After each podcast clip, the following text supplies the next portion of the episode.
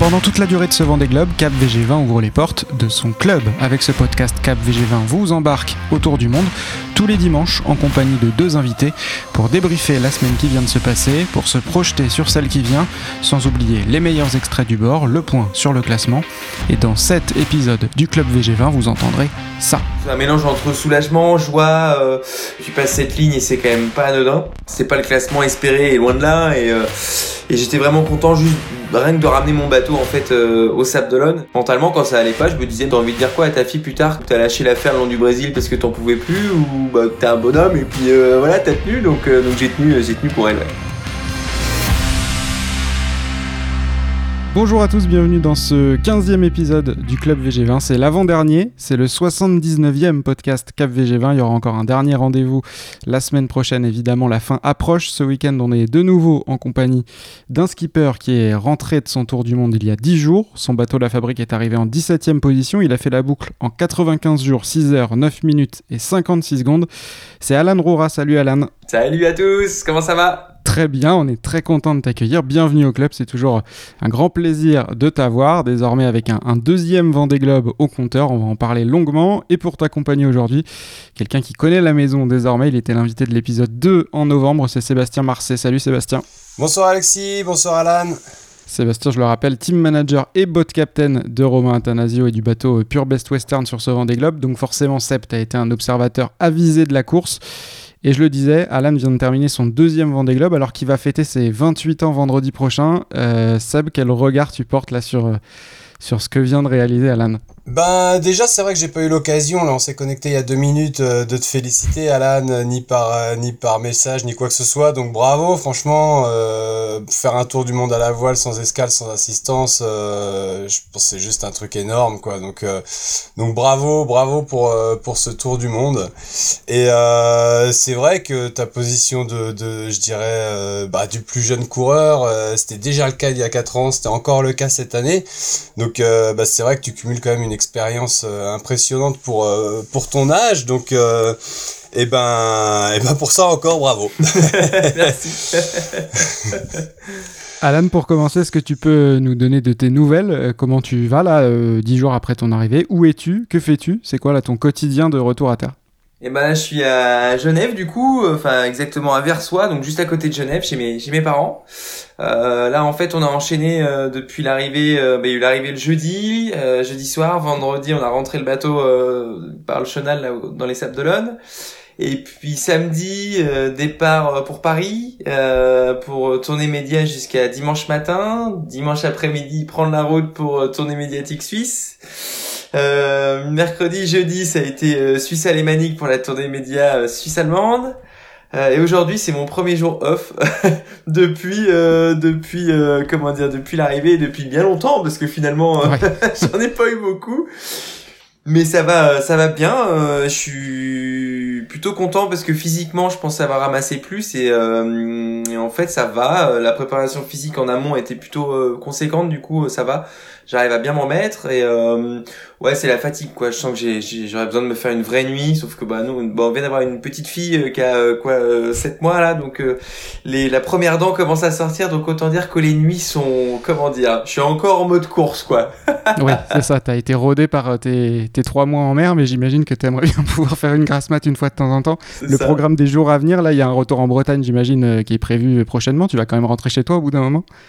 Et ben là, du coup, on repartira mardi matin là de Suisse, direction Paris pour aller récupérer notre chien. Et puis mercredi matin, les Sables d'Olonne et convoyage du bateau, retour à Lorient. Donc voilà, en fait, j'aurais fait 2 semaines de tournée sans être rentré à la maison encore. Donc j'ai hâte de retrouver mon chez-moi parce que ma douche, mes toilettes, mon lit, enfin voilà, les choses de la vie qui sont simples. Mais finalement, on s'habitue à ce petit confort et là, ça me manque un peu. Et tu vas rentrer donc par bateau. Et ouais, je vais rentrer à Lorient par bateau. Comme tu le préfères. On va revenir justement sur, t'en parlais tout à l'heure, sur ton arrivée qui s'est passée en 2 temps. Le passage de la ligne le jeudi soir et le chenal le lendemain après-midi avec quelques heures de de battement entre les deux. Tu nous avais raconté ça au ponton à ton arrivée. Sur le moment du passage de la ligne, le jeudi soir, c'était un moment assez spectaculaire. Tous ceux qui étaient sur l'eau, on était d'accord pour dire que c'était une arrivée assez spectaculaire. Il y avait une mer assez formée de nuit. Et puis cette nuée de semi-rigide qui entourait ton bateau, qui essayait d'éclairer ton bateau, mais dans la pénombre. Je crois que toi aussi, t'en gardes un souvenir assez marquant là, de cette image-là, de cette carte postale. Ouais, l'arrivée était assez magique parce que c'est la première arrivée de ma carrière de nuit. Je sais pas, j'ai toujours réussi à arriver de jour, donc ça fait bizarre. Je m'attendais pas à me prendre 30 nœuds sur les 3 dernières heures de course, avec la quille dans l'axe, le bateau couché, et tu te dis mais non, mais jusqu'au bout je vais en baver. Puis finalement, en fait, ouais, il y a cette image des semi-rigides totalement éclairés là qui débarquent du large, et tu te dis mais qu'est-ce que c'est que ce truc quoi.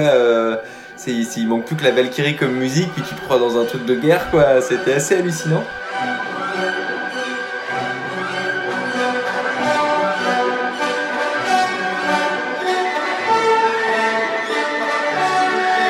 Puis ouais, soulagement parce que, c'est un mélange entre soulagement, joie, fierté, et puis ouais, t'as tout qui relâche parce que tu passes cette ligne et c'est quand même pas anodin. Alors c'était pas le classement espéré, loin de là, et j'étais vraiment content juste rien que de ramener mon bateau en fait aux Sables d'Olonne. J'ai tout donné pour essayer d'arriver à prendre le chenal, et ça s'est joué à 10 minutes et c'était raté, et puis voilà, ouais, c'était une très belle arrivée de nuit, mais c'est vrai que l'arrivée en deux temps avec la rentrée dans le chenal le lendemain, c'est assez ça fait bizarre parce que tu vas à terre après ton arrivée, tu fêtes avec les copains, puis le lendemain tu reviens sur ton bateau et puis tu fais comme si tu venais d'arriver. Donc c'est assez bizarre, c'est perturbant. Ouais, retour au ponton en catimini avec un semi-rigide sur les coups de 22h, je crois, le jeudi soir. La fête chez Arnaud Boissière, on n'en dira pas plus. Puis je crois que tu as voulu quand même retourner assez tôt le lendemain matin sur ton bateau, retrouver ton équipe qui était au mouillage sur le bateau avant l'entrée dans le chenal. Une des images aussi de ton arrivée le jeudi soir, c'est les retrouvailles avec, tu le disais, avec ta petite Billy que tu avais laissée en novembre, elle avait à peine 4 mois. C'est quoi là le ressenti quand tu la prends dans tes bras sur ton bateau le jeudi soir? Je m'attendais pas à ça parce que Aurélia, ma femme, en fait a pris un peu la décision, le pari fou de l'emmener sur le semi-rigide contre elle. Oui, parce que c'était pas calme ce soir-là quand même. C'était pas calme du tout, mais pas du tout quoi. Même pour des adultes, c'était sport. Et en fait, quand elle est montée sur le bateau du semi-rigide, on se prend dans les bras, puis je chantais comme si elle avait un sac à dos en fait devant elle, et elle me dit je crois que j'ai fait un truc un peu fou quoi, et je dis mais qu'est-ce qui me dit pas qu'elle est là, puis là elle me dit bah regarde, puis elle ouvre l'espèce de sac étanche dans lequel elle est emballée, et puis là je vois ma fille en fait qui est là quoi, et tu fais mais non ok, bah t'es complètement folle, mais ça me fait plaisir, mais c'est quand même un peu jeté tout ça. Il faisait en ressenti de faire moins 10, il y avait 30 nœuds, une mer course, enfin bref, moi je voyais les semi-rigides décoller à côté du bateau, et après tu réalises, il y avait ma fille sur ce semi-rigide en fait, non mais ça va pas du tout quoi. Et du coup, ouais, un énorme plaisir de pouvoir la prendre dans les bras à l'arrivée, et puis ouais, c'est du coup t'effaces un peu tout le, enfin t'effaces pas le reste du monde, mais c'est vrai que voilà, elle m'a manqué, et j'étais vraiment content de pouvoir la prendre dans les bras quoi, ouais. Elle a changé en 3 mois. Ouais, déjà le poids en fait, c'est que quand je me suis retrouvé avec Billy dans les bras, elle faisait 3 fois le poids du départ, donc déjà tu fais wow, puis elle attrape les objets, elle tient assise, puis elle commence à baragouiner des trucs, donc c'est vrai que tu fais c'est devenu une petite fille quoi, c'est plus un espèce de gnome qui dort, tu poses dans un coin et ça dort, et puis non là il y a une interaction quoi, c'est assez hallucinant, et ouais ça, c'est là que tu te dis je suis parti longtemps quand même. Et tu l'as dit dans ta conférence de presse, elle t'a aussi beaucoup aidé à distance, même sans le contact physique, elle t'a beaucoup aidé psychologiquement pendant ta course. Ouais, en fait j'avais un peu peur parce que c'était la première fois que je partais en mer avec un petit bout à la maison, et j'avais peur en fait que ça soit pas forcément un poids, mais voilà, tu vives pas la même course parce que tu te dis bon j'ai quand même un petit bout à la maison, les responsabilités etc, et que tu tires moins dans le bateau, enfin voilà, que ça change un peu mentalement, ouais, tu prennes des baffes quoi, et en fait c'est l'inverse quoi, elle m'a fait tenir je pense que ouais, sans elle, je serais pas arrivé au bout de ce Vendée, parce que j'aurais poussé la barre en Nouvelle-Zélande avec mes histoires de qui, et je voulais juste arriver pour elle, quoi. Je voulais que ça soit un exemple pour elle dans le futur, c'est tout. Et c'est vrai que c'est mentalement, quand ça allait pas, je me disais bah ouais, mais t'as envie de dire quoi à ta fille plus tard, que t'as poussé la barre ou que t'as lâché l'affaire le long du Brésil parce que t'en pouvais plus, ou bah t'es un bonhomme et puis voilà, t'as tenu, donc j'ai tenu pour elle. Ouais. Tu pourras lui dire donc que t'as bouclé ce Vendée Globe pour elle. On a beaucoup parlé de ton arrivée là de nuit. D'ailleurs, on avait l'impression de vivre beaucoup plus d'arrivées de nuit cette année qu'il y a 4 ans. Je suis allé voir les datas cette semaine pour confirmer cette impression avec les chiffres. Je les ai mis en ligne sur Twitter jeudi soir, si vous voulez aller voir le petit graphique. Il y a, je crois, plus de 12 ou 14 arrivées qui ont eu lieu entre 20h et 8h, alors qu'il n'y en avait eu qu'une seule la dernière, il y a 4 ans. Donc c'est confirmé. On a beaucoup moins dormi ce dernier mois qu'il y a 4 ans à la même époque. On va maintenant revenir sur ton tour, Alan, sur ta course. 17e place, tu l'as dit, 95 jours de mer. Tu l'as dit aussi, ça correspond pas forcément à tes attentes d'avant le départ, mais c'est aussi la preuve, t'es la preuve qu'un Vendée Globe, c'est jamais vraiment deux fois pareil. Ça a été beaucoup plus dur pour toi qu'il y a 4 ans. Ouais, bah en fait, déjà c'est un Vendée Globe assez étrange. Hein. On a eu des conditions météo très bizarres, que ce soit pour les premiers comme pour les derniers. C'est vraiment un Vendée Globe qui a été difficile. Moi, j'avais pas signé pour ça, mais comme tout le monde, parce que finalement, on était tous un peu dans le même bateau, avec différents problèmes techniques, on a tous bavé. Alors, quand t'es sur l'eau, t'as l'impression d'être un peu le seul à en avoir bavé. Puis quand t'arrives à terre et que tu commences à regarder un peu sur les réseaux, tout ce qui s'est passé et tout, puis tu fais, ah, bon, en fait, j'étais pas vraiment le seul. Et j'ai mis du temps à accepter de plus être en course avec mes histoires de qui, quoi. Alors au début j'étais avec Romain et Clarisse, on était vraiment pas très loin, le wagon était vraiment pas loin, quoi. Mais dans l'entrée du sud, il y a eu ce premier souci de qui, et là en fait en 3 jours, je prends 700 000, quoi. Je suis bloqué dans la molle, j'étais loin devant Stéphane et Kali, et puis en fait ils me recollent, bref, ça a été une course un peu au yo-yo. Et en fait, je me suis essoufflé à vouloir essayer à chaque fois tu remontes et machin, tu répares, tu retournes et t'essaies de récupérer des milles et bim, tu reprends une molle et après tu prends une dépression auprès et après tu... Ça a été un enchaînement où tu fais mais ça ne s'arrêtera jamais cette histoire. Et j'ai commencé à vraiment m'éclater sur la montée de l'Atlantique, où là j'ai vraiment pris mon pied. Je me suis dit, bah voilà, tant pis pour la perf, de toute façon tu vas pas pouvoir rattraper les autres, tu fais que te faire rattraper, et c'est normal parce qu'avec un bateau handicapé comme ça, bah tu subis, donc bah, voilà.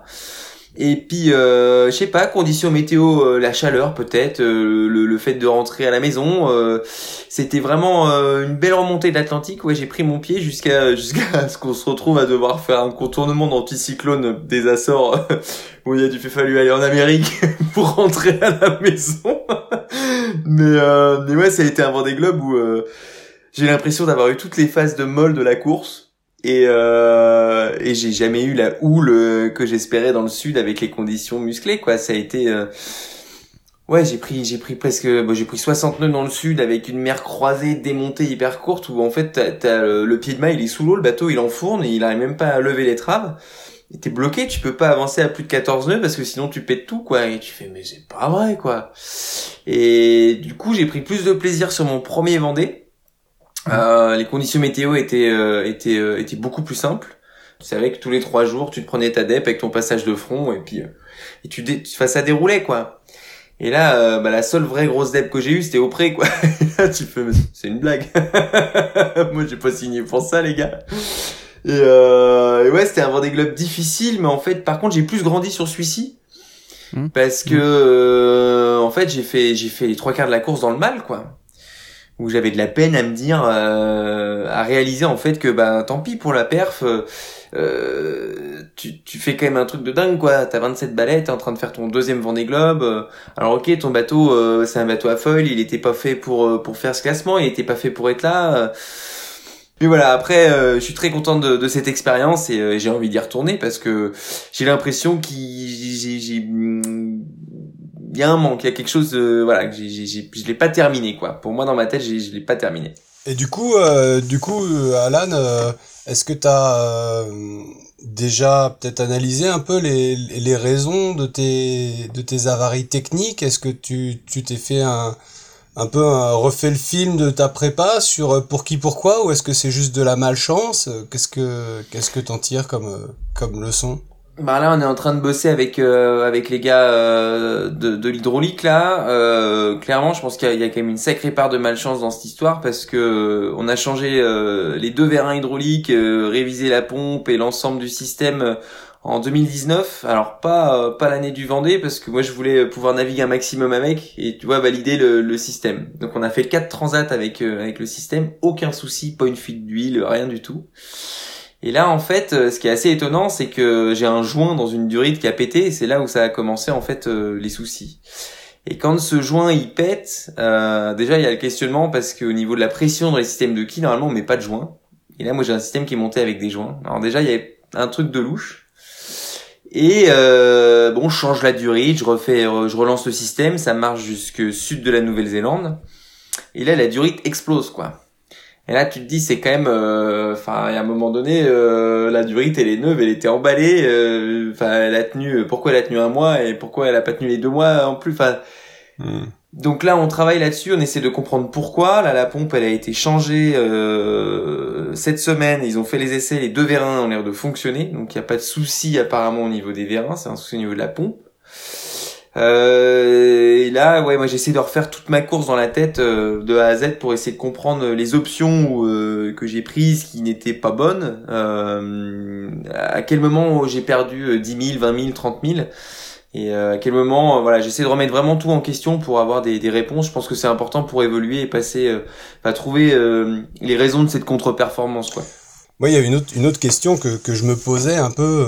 C'est dans quel, c'est plus psycho, je dirais. C'est dans quel état d'esprit t'es quand t'es en mer et que t'apprends que l'arrivée du premier et des suivants. Comment ça t'affecte quand t'es sur l'eau, quand t'es à la barre de ton bateau? Qu'est-ce que tu ressens à ce moment-là?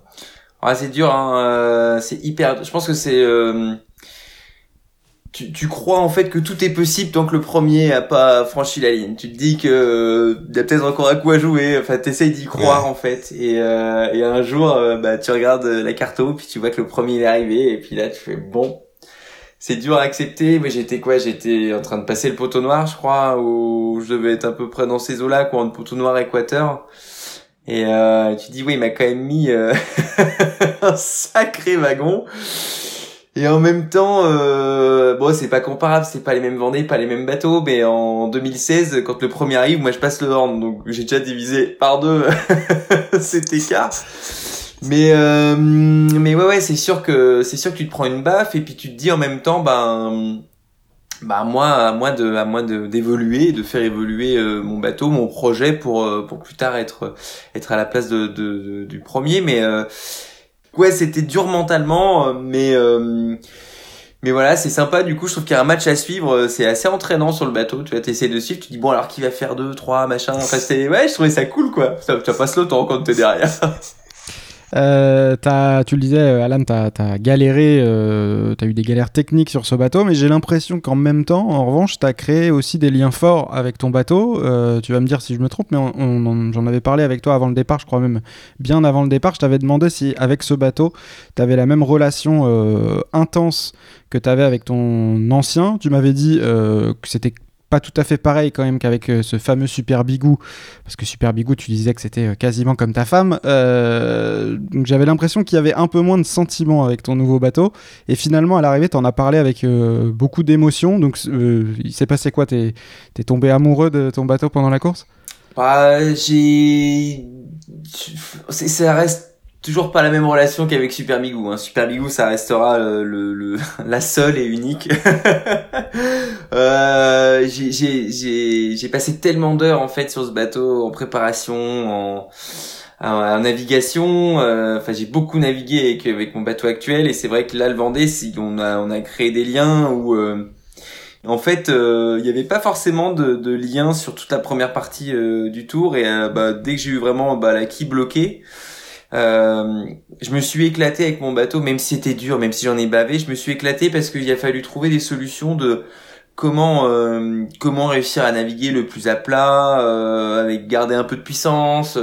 Et en fait, j'ai appris à naviguer comme je souhaite à personne de devoir le faire, hein, parce que c'est vraiment, c'est pas agréable. Mais je sais pas, il y a un lien qui s'est créé comme ça et je sais pas, ouais, j'ai trouvé un potentiel caché de ce bateau que je connaissais pas. Puis ouais, une belle histoire. Enfin, on a écrit une autre histoire, hein, voilà. Et puis maintenant, bah, le bateau il est en vente. J'espère qu'il trouvera un acquéreur qui saura lui donner autant d'amour et de navigation qu'on l'a fait, parce qu'on a fait 10 transats, je crois, avec le bateau avant le Vendée. Enfin, on a beaucoup navigué, donc ouais, c'était un bon compagnon de route. Et alors Alan, si je te demande instinctivement là d'isoler un meilleur souvenir et un pire souvenir, tu penses à quoi instinctivement ?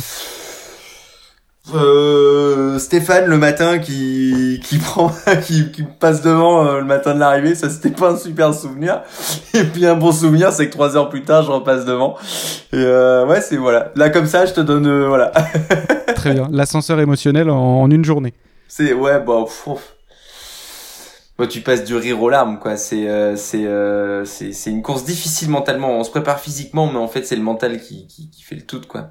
Et du coup, ça, tu l'avais bossé, toi ? Tu l'avais bossé, la partie mentale ? Non, alors, en fait, je suis un peu dans mon monde de bisounours où je me suis toujours dit que le fait de naviguer et puis d'être sur l'eau constamment, bah, ça te fait travailler le mental et du coup, t'apprends comme ça à être de plus en plus fort sur l'eau, en étant sur l'eau, de faire l'exercice, mais sur l'eau. Et c'est passé, je dis pas que ça passera à toutes les courses, mais là c'est passé, mais j'en ai vraiment bavé parce que j'ai trouvé hyper dur, c'est pas de demander de l'aide, mais quand t'as besoin de parler au terrien, bah il y a un décalage qui est tellement énorme que ça sert pas à grand chose finalement. Le plus dur, ça a été dans la tête de se dire t'es plus en course, quoi, enfin t'es en mode convoyage et là il a fallu chercher les ressources, quoi, et je pense que pour la suite, ouais, je vais me lancer vraiment dans une prépa un peu plus conséquente, quoi. Mais c'est vrai que ça a l'air de prendre une part quand même de plus en plus importante, et puis c'est vrai que moi, tu vois, d'avoir vécu le Vendée Globe d'un peu plus près, je pense que j'ai mesuré ça un peu mieux aussi, de voir un peu par tous les états par lesquels vous passez, et puis la difficulté de... Franchement, tu vois, moi j'étais donc en relation avec Romain assez proche, et j'ai eu ce déclic que je te disais tout à l'heure, le jour où le premier arrive, je me dis putain, t'es tout seul sur ton bateau depuis X jours, comment tu réagis à ça, quoi, parce que tu fais une course, t'es un compétiteur, et là tu dois prendre un sacré coup de bambou, et en plus en ayant l'impression que la terre entière doit l'ignorer, ce truc-là, quoi. Donc bon, voilà, j'ai été interpellé vraiment par ça tout au long du Vendée, quoi. Il y a une prépa mentale, Romain, ou pas, du coup ?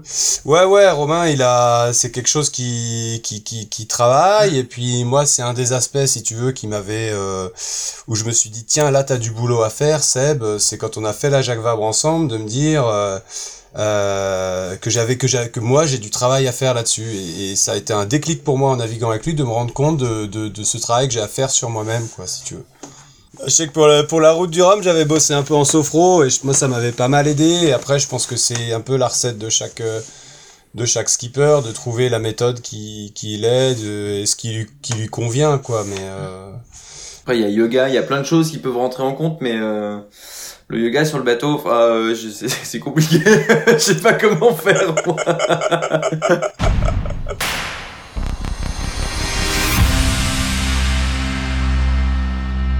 Alors messieurs, à l'heure où on se parle, ils sont désormais 23 navigateurs et navigatrices à avoir retrouvé les sables après leur tour du monde. On enregistre ce podcast samedi soir à 20h, donc quelques heures après l'arrivée de Manu Cousin. On va revenir justement sur les 3 arrivées de la semaine, même quasiment 4, parce que Didac Costa était arrivé après l'enregistrement de l'épisode précédent samedi dernier. Alan, je sais pas d'ailleurs, t'étais peut-être encore au sable, non, tu nous as dit que t'étais parti à Paris samedi, donc ouais, t'étais Didac, pas là j'ai pour... pas pu être là pour son arrivée, t'étais ouais. T'étais pas là pour l'arrivée de Didac, t'es parti juste avant, mais ce Didac Costa là, c'est quand même quelqu'un de discret, hein, le pompier barcelonais qui va retrouver sa caserne prochainement et qui, en attendant, vient de boucler lui aussi son 2e Vendée Globe, sans faire trop parler de lui, mais quand même, et avec un bateau de 2000, Alan, t'étais déjà un compagnon de route de Didac il y a 4 ans. Vous aviez terminé, je crois, à 3 jours d'écart il y a 4 ans, et là, à 2 jours, donc vous avez beaucoup navigué dans les mêmes eaux en 2016 et en 2020. Admiratif de ce qu'il vient de faire Didac aussi.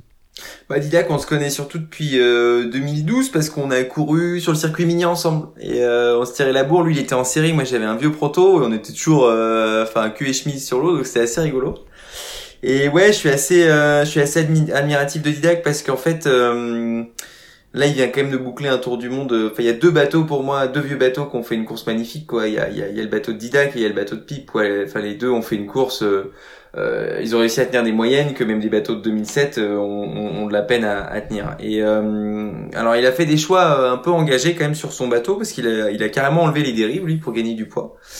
Et encore une fois, il prouve que le Vendée Globe, c'est aussi ça, c'est aussi une aventure. Et puis cette fois-ci, ça a pas été forcément la course à l'argent, quoi. C'était pas le plus riche qui était devant. Et Didac, il a joué dans le sud. Alors, il a raté un wagon quand Pipe elle a réussi à s'échapper et à nous recoller. Didac, il a pas réussi, quoi.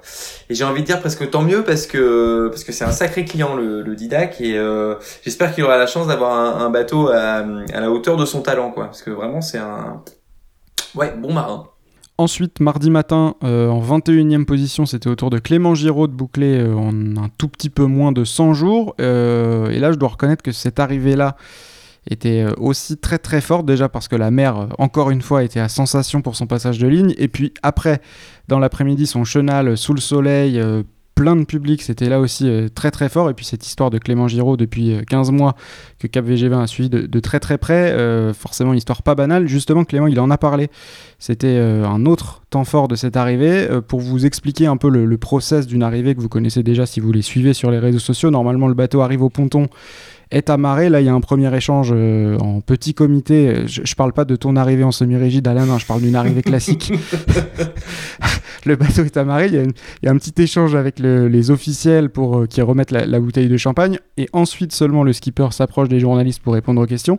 Et là, spontanément, avant de s'adresser directement aux médias, avant de poser pied à terre, Clément, il a voulu improviser un petit discours pour rappeler d'où partait son histoire. Ça, c'était un instant très émouvant. Ça dure 3 minutes au total. Je vous mettrai l'intégralité de ce moment-là sur Twitter, mais on va en écouter un passage maintenant.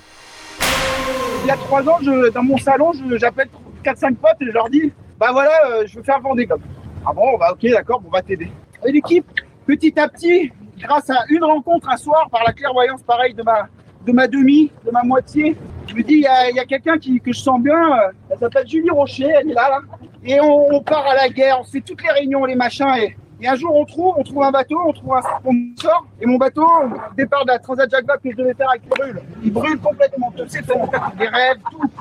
Et là, on appelle des potes, et on leur dit, mais non, on a une petite cagnotte à faire pour relever le bonhomme, parce que le bonhomme, là, il est courbé, et c'est pas son genre, et soit il va passer sa vie chez le psy, soit on met 50 balles chacun, et on essaie de le redresser, de le remettre droit, quoi. Et on a fait la Vendée Arctique, qui était une course magnifique, parce que Eric me prête son bateau. Et après la valse, Eric, il me dit, écoute, le premier qu'il trouve, il part. Et la chance de rencontrer des partenaires. En 1 mois et demi, on a changé une quille, on a changé un système électrique, on a changé un système électronique, on a changé les safrans, on a changé le bulbe, on a changé les voiles, on a changé le gréement, on a changé les boots. Et on a refait un moteur, sorti, complet, le moteur, tout ça en 1 mois et demi. 1 mois et demi, ça donne pas le temps de naviguer. Et j'ai appris à naviguer sur la descente de l'Atlantique. Ça a toujours été avec un plaisir immense, sportivement. J'ai pris un pied, pas possible. Et tout ça, c'est grâce à vous, merci.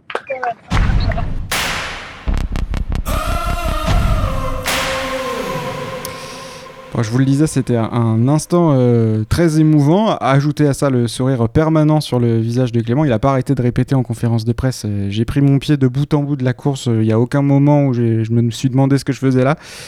Sébastien, déjà sur la préparation technique du bateau, là, quand on entend la liste de travaux qui ont été effectués en 1 mois et demi, donc entre début septembre, au moment où Clément et Julie Rocher d'ailleurs, dont il parle, qui a fait un travail de dingue pour aboutir ce projet, donc au moment où ils trouvent les partenaires, et la mi-octobre, l'ouverture du village, quand on sait en plus que c'est Eric Nigon là, qui m'a confié ça, le propriétaire du bateau, à l'arrivée, il m'a confié que après une première inspection, a priori le bateau était quasiment nickel après le tour du monde.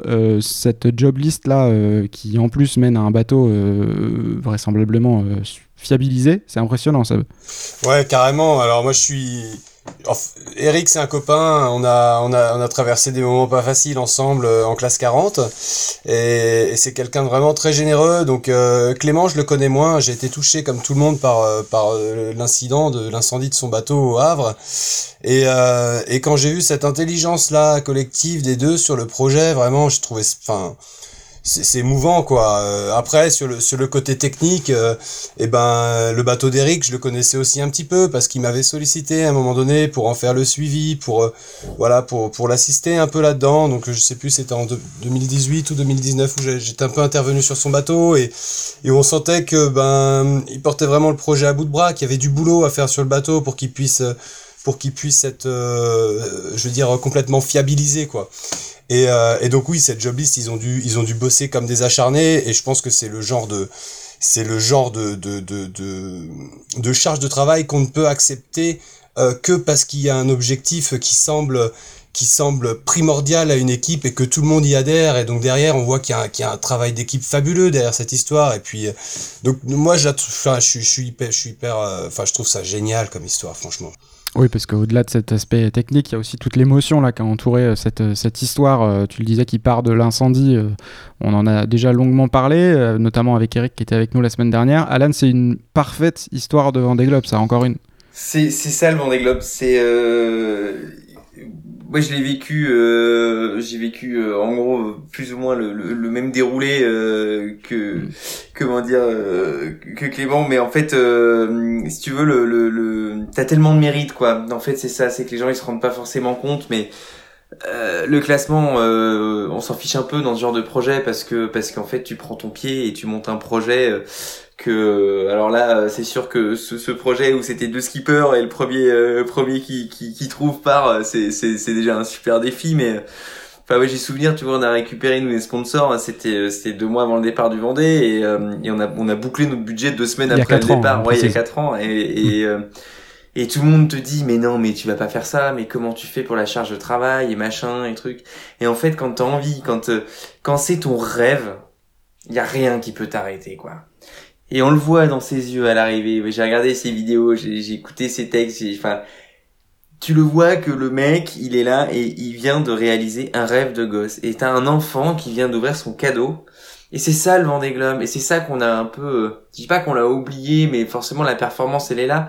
Mais avant tout, c'est des histoires d'hommes et de femmes qui réalisent un tour du monde. C'est quand même pas anodin, quoi. Et là, préparer un bateau en aussi peu de temps et jouer la course parce que...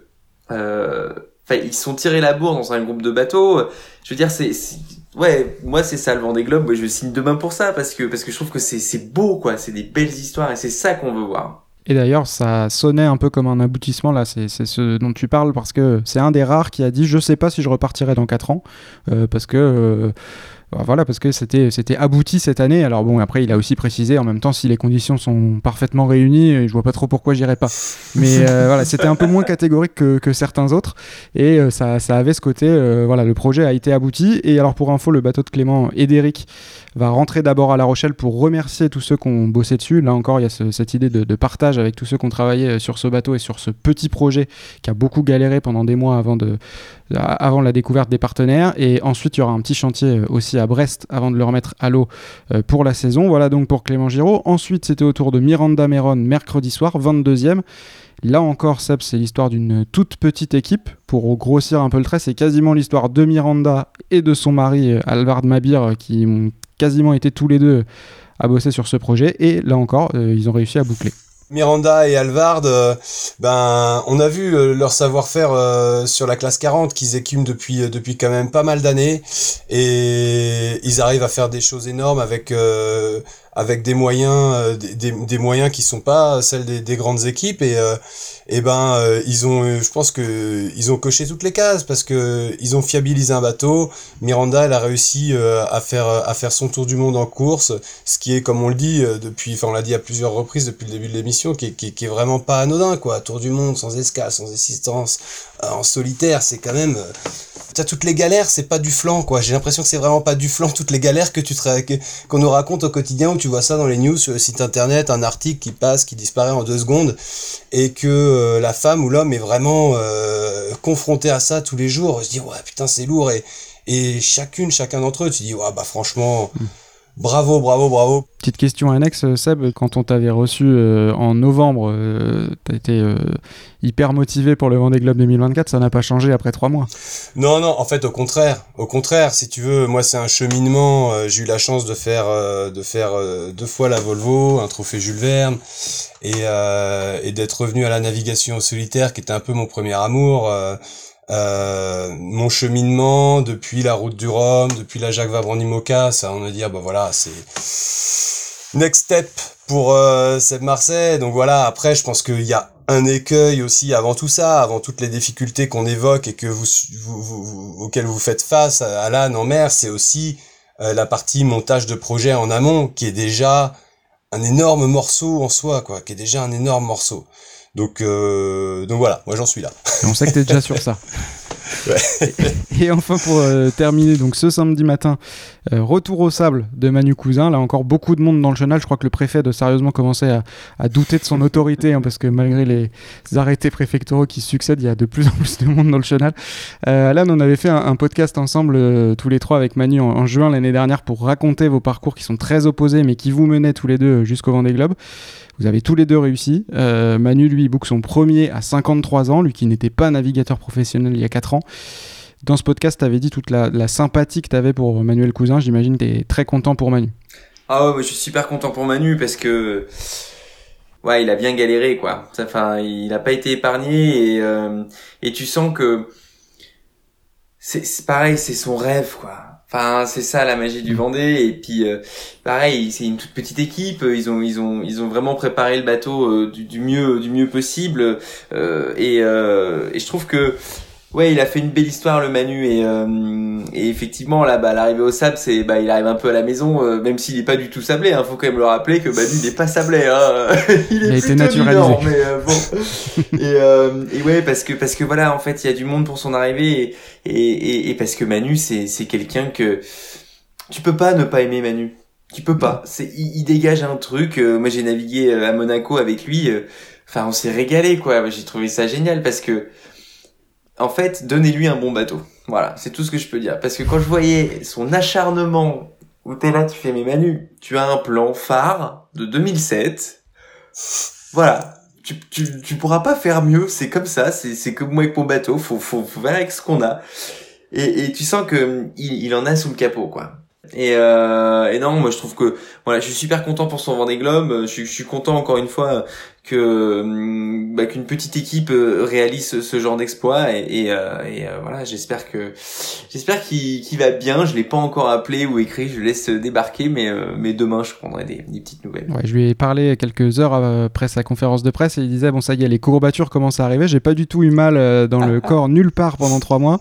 Et là, 2 heures après l'arrivée, ça commence à relâcher. Il était tout courbaturé en salle de presse ce midi. Manu, qui est, tu le disais, Alan, unanimement considéré comme un des skippers vraiment les plus gentils de cette flotte et qui est entouré, tu le disais aussi, d'une petite équipe, mais très attachante, très accueillante, qu'on a eu l'occasion de pas mal de suivre ces derniers mois. Une belle communion encore en famille et en équipe ce matin. Et Manu disait que c'était encore plus fort parce qu'il a dû surmonter des obstacles et notamment cette avarie de quille il y a 15 jours. On a bien cru que tout allait s'arrêter. Seb, ça fait partie là, de ce dont tu parlais tout à l'heure, une des épreuves qu'il faut surmonter comme ça, et celle-ci elle était pas très loin d'être l'épreuve fatale pour lui.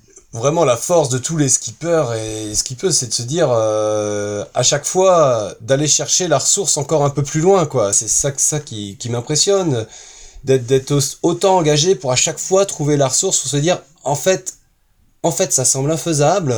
Mais tu le fais. Mais il trouve la solution, quoi. C'est ça qui est dingue, quoi. C'est ça qui est dingue. Ça semble insurmontable, quoi, tu vois. Tu te dis, non, là, c'est mort. C'est fini, quoi. Eh ben non. Et ils arrivent, et ils finissent le tour du monde, et voilà. Encore, et avec le sourire tout le temps, ils arrivent, voilà. Et ils veulent déjà repartir. Mais on parle vachement des skippers, mais je trouve assez dur pour les équipes parce qu'on n'en parle pas assez. Et moi j'hallucine du boulot qui a été fait, de la qualité du travail et si tu veux, en fait, ce qu'il faut comprendre, c'est que ok, t'as un skipper qui part sur l'eau, ok, très bien, il fait son job, mais enfin tout ça en amont, il y a quand même un boulot monstrueux et il y a des mecs, et c'est là où c'est pour ça que j'aime ce métier, c'est que t'as des mecs qui vivent non-stop pour ton projet. Et ça, il y a nulle part ailleurs où tu vois ça. Moi, je vois mes gars, il y a pas de week-end, il y a pas de hors sup, il y a pas. C'est tu vis pour un projet et ça c'est assez dingue quoi, parce que tu prépares le bateau, le projet pendant des années et pendant la course, les mecs ils sont trois, ils se relaient. Le skipper, ok, son rôle c'est d'être le pilote, il prend le bateau, il se casse, il fait son tour. Mais l'équipe derrière, quand il y a un pépin et que tu les appelles à 3h du mat, tu fais j'ai une durée de KPT, j'en ai partout, qu'est-ce que je prends, machin, et t'as le mec qui sort du lit, tu fais ok, alors t'ouvres la boîte bleue, le machin, le truc. Waouh, enfin je trouve qu'il y a eu un boulot en préparation sur ce Vendée Globe qui a été assez hallucinant sur tous les bateaux. Je voulais juste faire une parenthèse, pardon, mais c'était juste féliciter toutes les équipes parce que le niveau de préparation en 4 ans, je trouve qu'il a explosé quoi. Voilà.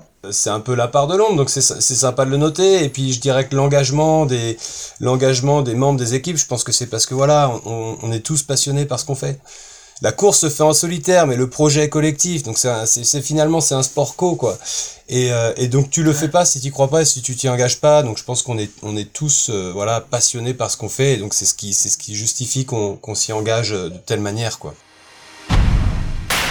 Voilà donc pour les arrivées de cette semaine. On va se projeter une dernière fois sur la semaine à venir. Il ne reste plus que 4 marins en mer, 2 en course et 2 hors course. Cette semaine, ça sera la semaine des filles, puisque Harry Oussela est attendu un peu plus tard. En revanche, on va avoir Samantha Davies et Isabelle Joschke qui ne sont plus officiellement engagées sur le Vendée, mais qui vont avoir tous les honneurs habituels, le protocole, le ponton, la conférence de presse.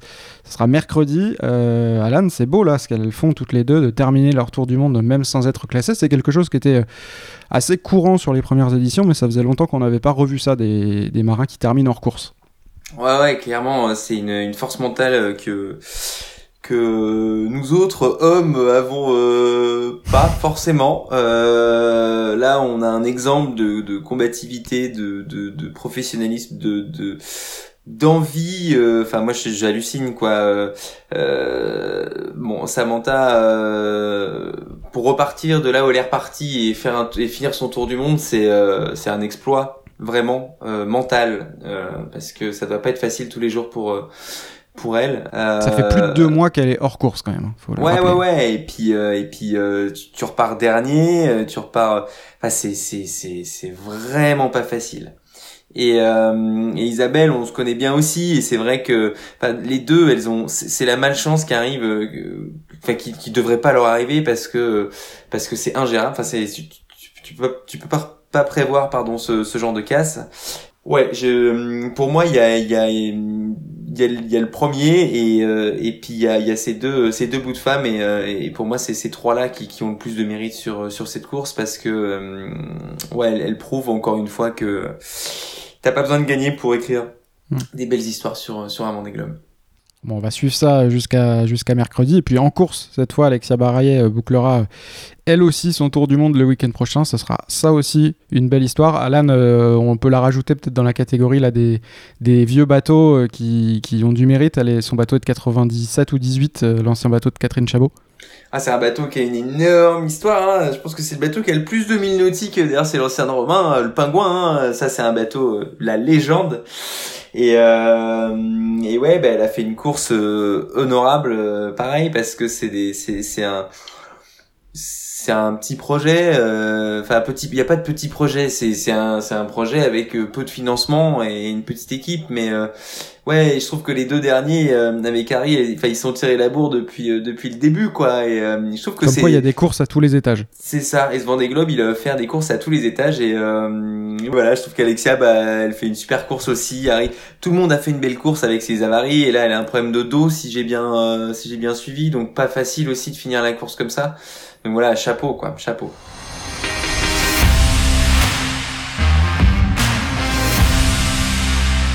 Comme à chaque fois, en fin de podcast, on se tourne vers la suite. Et avant de parler de ta suite, Alan, je voudrais qu'on évoque une des grosses infos de la semaine quand même. C'est Louis Burton qui a racheté déjà un bateau qui a beaucoup fait parler de lui. C'était celui d'Armel Trépon. Louis a expliqué son choix en conférence de presse mardi. On va l'écouter. C'est vrai qu'il y a certains concepts qui ont été très novateurs sur ce Vendée Globe-là, dont notamment un qui est issu d'une techno, en tout cas d'un concept, qui a tout gagné en mini quand il est sorti, dans la classe mini, qui a tout gagné ensuite en classe 40, Il y en avait qu'un seul qui était comme ça sur ce Vendée Globe et qui a priori a en tout cas de nos observations a révélé un potentiel vraiment important. Puis bah comme il y en avait qu'un, il fallait aller vite. Donc voilà, on a pu prendre contact. On a eu, comme je disais tout à l'heure, une énorme capacité de réactivité de la part de Bureau Vallée, et donc on a pu faire une offre très rapidement pour racheter Black Legend 5. C'est ce fameux bateau qui est un concept de SCO et qui était sponsorisé sur ce Vendée Globe-là par l'Occitane en Provence, dans l'idée de remettre à l'eau dès ce printemps.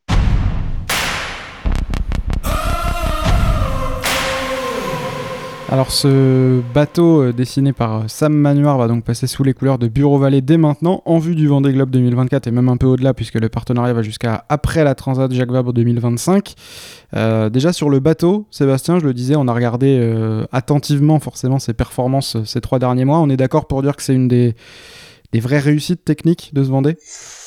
Ouais, en tout cas, on l'a vu très très rapide à certains moments. Je pense que il y avait du monde à vouloir mettre la main sur ce bateau-là, et donc oui, moi sur le potentiel du bateau, je pense que je sais pas quel est ton avis, Alan, mais moi je pense que c'est un des très bons IMOCA de génération 2020. Ah, c'est un bon, bah il y a le comment dire, bon, l'étrave, le volume à l'étrave, ça c'est une chose, mais le bateau, il a été fait il a été conçu marin, quoi. Moi, c'est ce qui m'a plu dans ce bateau, c'est qu'il est simple. Tu vois, il y a un plan de pont qui est hyper simple, c'est épuré, il y a pas 12 000 options. Enfin, en tout cas, regardez comme ça, tu sens que c'est un bateau qui a été vraiment dessiné pour naviguer. Et plus c'est simple, finalement, bah moins t'as de soucis.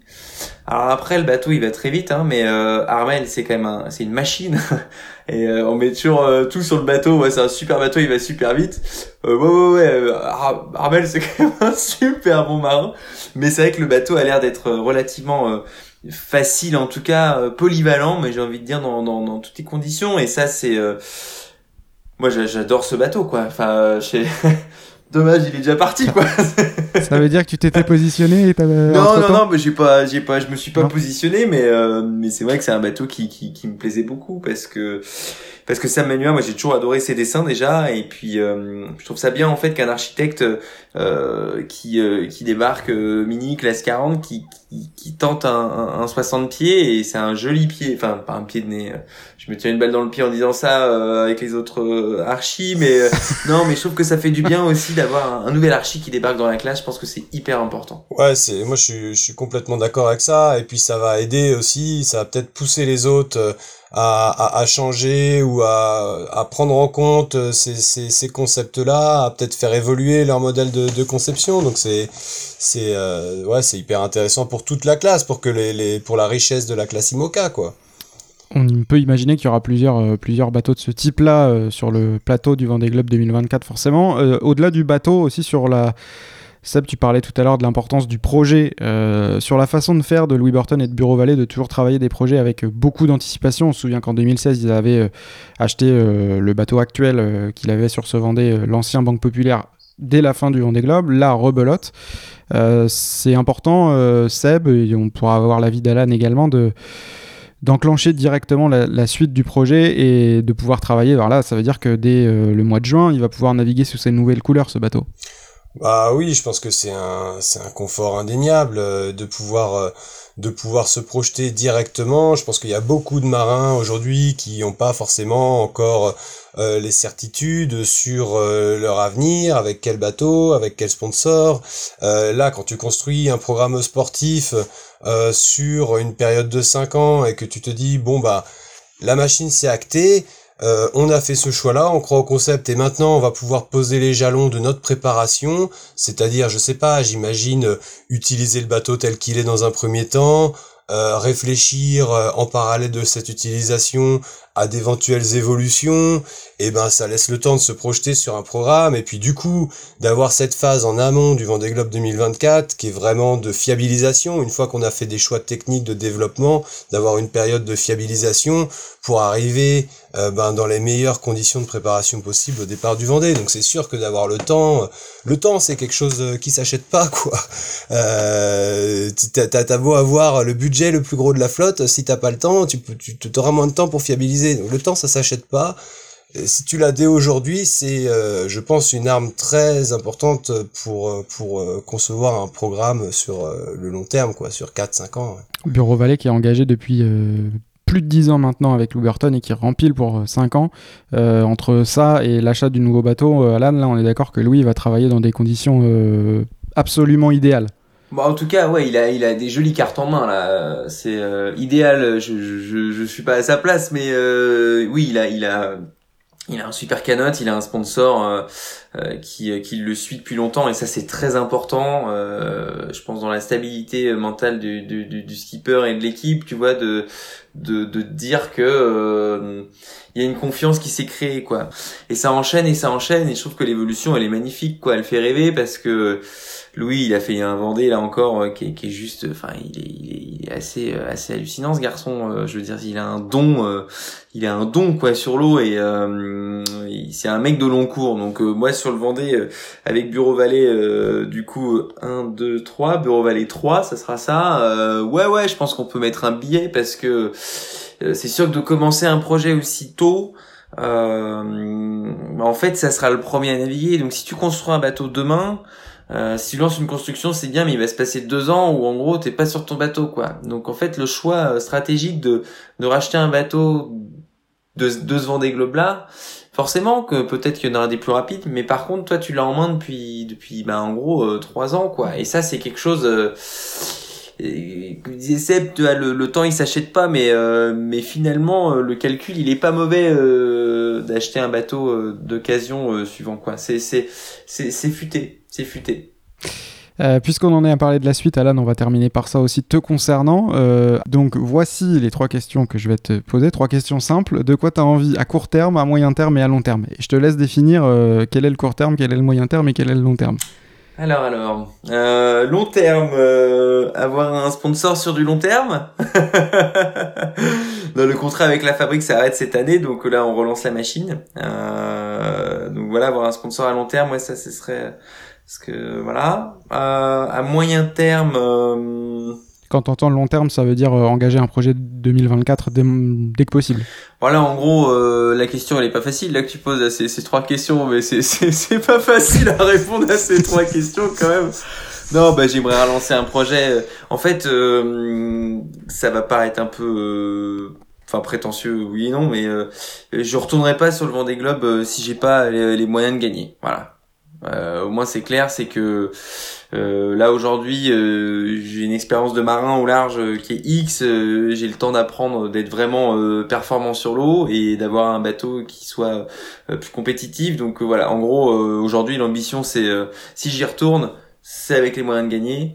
Sinon, je referai pas un projet aventure parce que c'est trop d'énergie, j'ai plus la force, j'ai enchaîné depuis 2013 tous les projets que j'ai gérés, et là j'avoue que je suis jeune, mais ça commence à tirer un peu sur la bête. Donc voilà, après à court terme, mon bateau là, il est en vente, donc j'aimerais bien vendre mon bateau, changer de bateau et puis repartir sur le Vendée 2024 avec un projet gagnant parce que c'est le déroulé. Après il y a qu'un seul vainqueur, on le sait très bien, hein, le Vendée, t'as beau avoir un projet gagnant, il y en aura qu'un à l'arrivée, et puis c'est pas facile, c'est une course mécanique, mais en tout cas voilà, avoir les moyens de gagner, ça c'est l'objectif. Bon, c'était une question que tu n'as pas trouvée simple, mais tu as eu une réponse très très claire, donc merci beaucoup. Merci beaucoup en tout cas Alan pour ta disponibilité, c'est toujours un grand plaisir de t'avoir. Et puis même chose d'ailleurs pour toi Sébastien qui est revenu à plusieurs reprises, merci beaucoup à tous les deux messieurs. Merci Alexis. Et merci à vous. Ouais, merci Alan. Et merci à vous aussi qui avez écouté cet épisode, qui êtes fidèle au podcast Cap VG20. Rendez-vous la semaine prochaine pour un tout dernier épisode. Ce sera en compagnie de Pierre-Yves Leroux et de quelqu'un que tu connais bien, Seb, je crois, Romain Attanasio, pour finir en beauté ce projet. Soyez au rendez-vous de ce dernier épisode. Et puis en attendant, restez connectés évidemment au compte Twitter Cap VG20 pour suivre encore, toujours les arrivées de la semaine et l'actu des derniers marins en mer. À dimanche prochain.